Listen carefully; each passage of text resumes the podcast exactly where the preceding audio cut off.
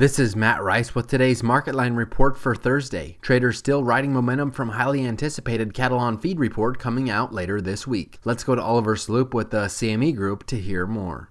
The weekly export sales report will be out tomorrow morning, but the big ticket item will come at the end of the week in the form of the monthly cattle on feed report, which, if you recall, is what sparked the recent rise in volatility last month.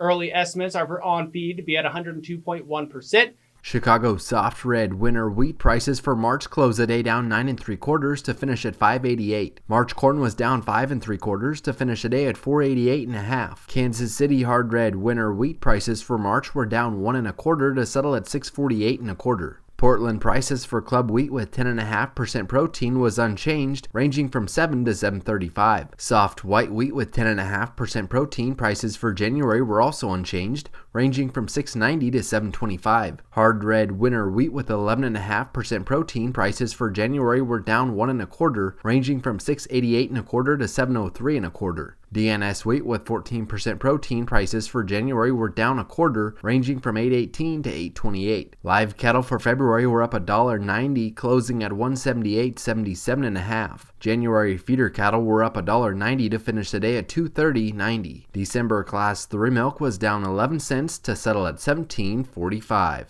Thanks for listening to the Market Line Report. This is Matt Rice.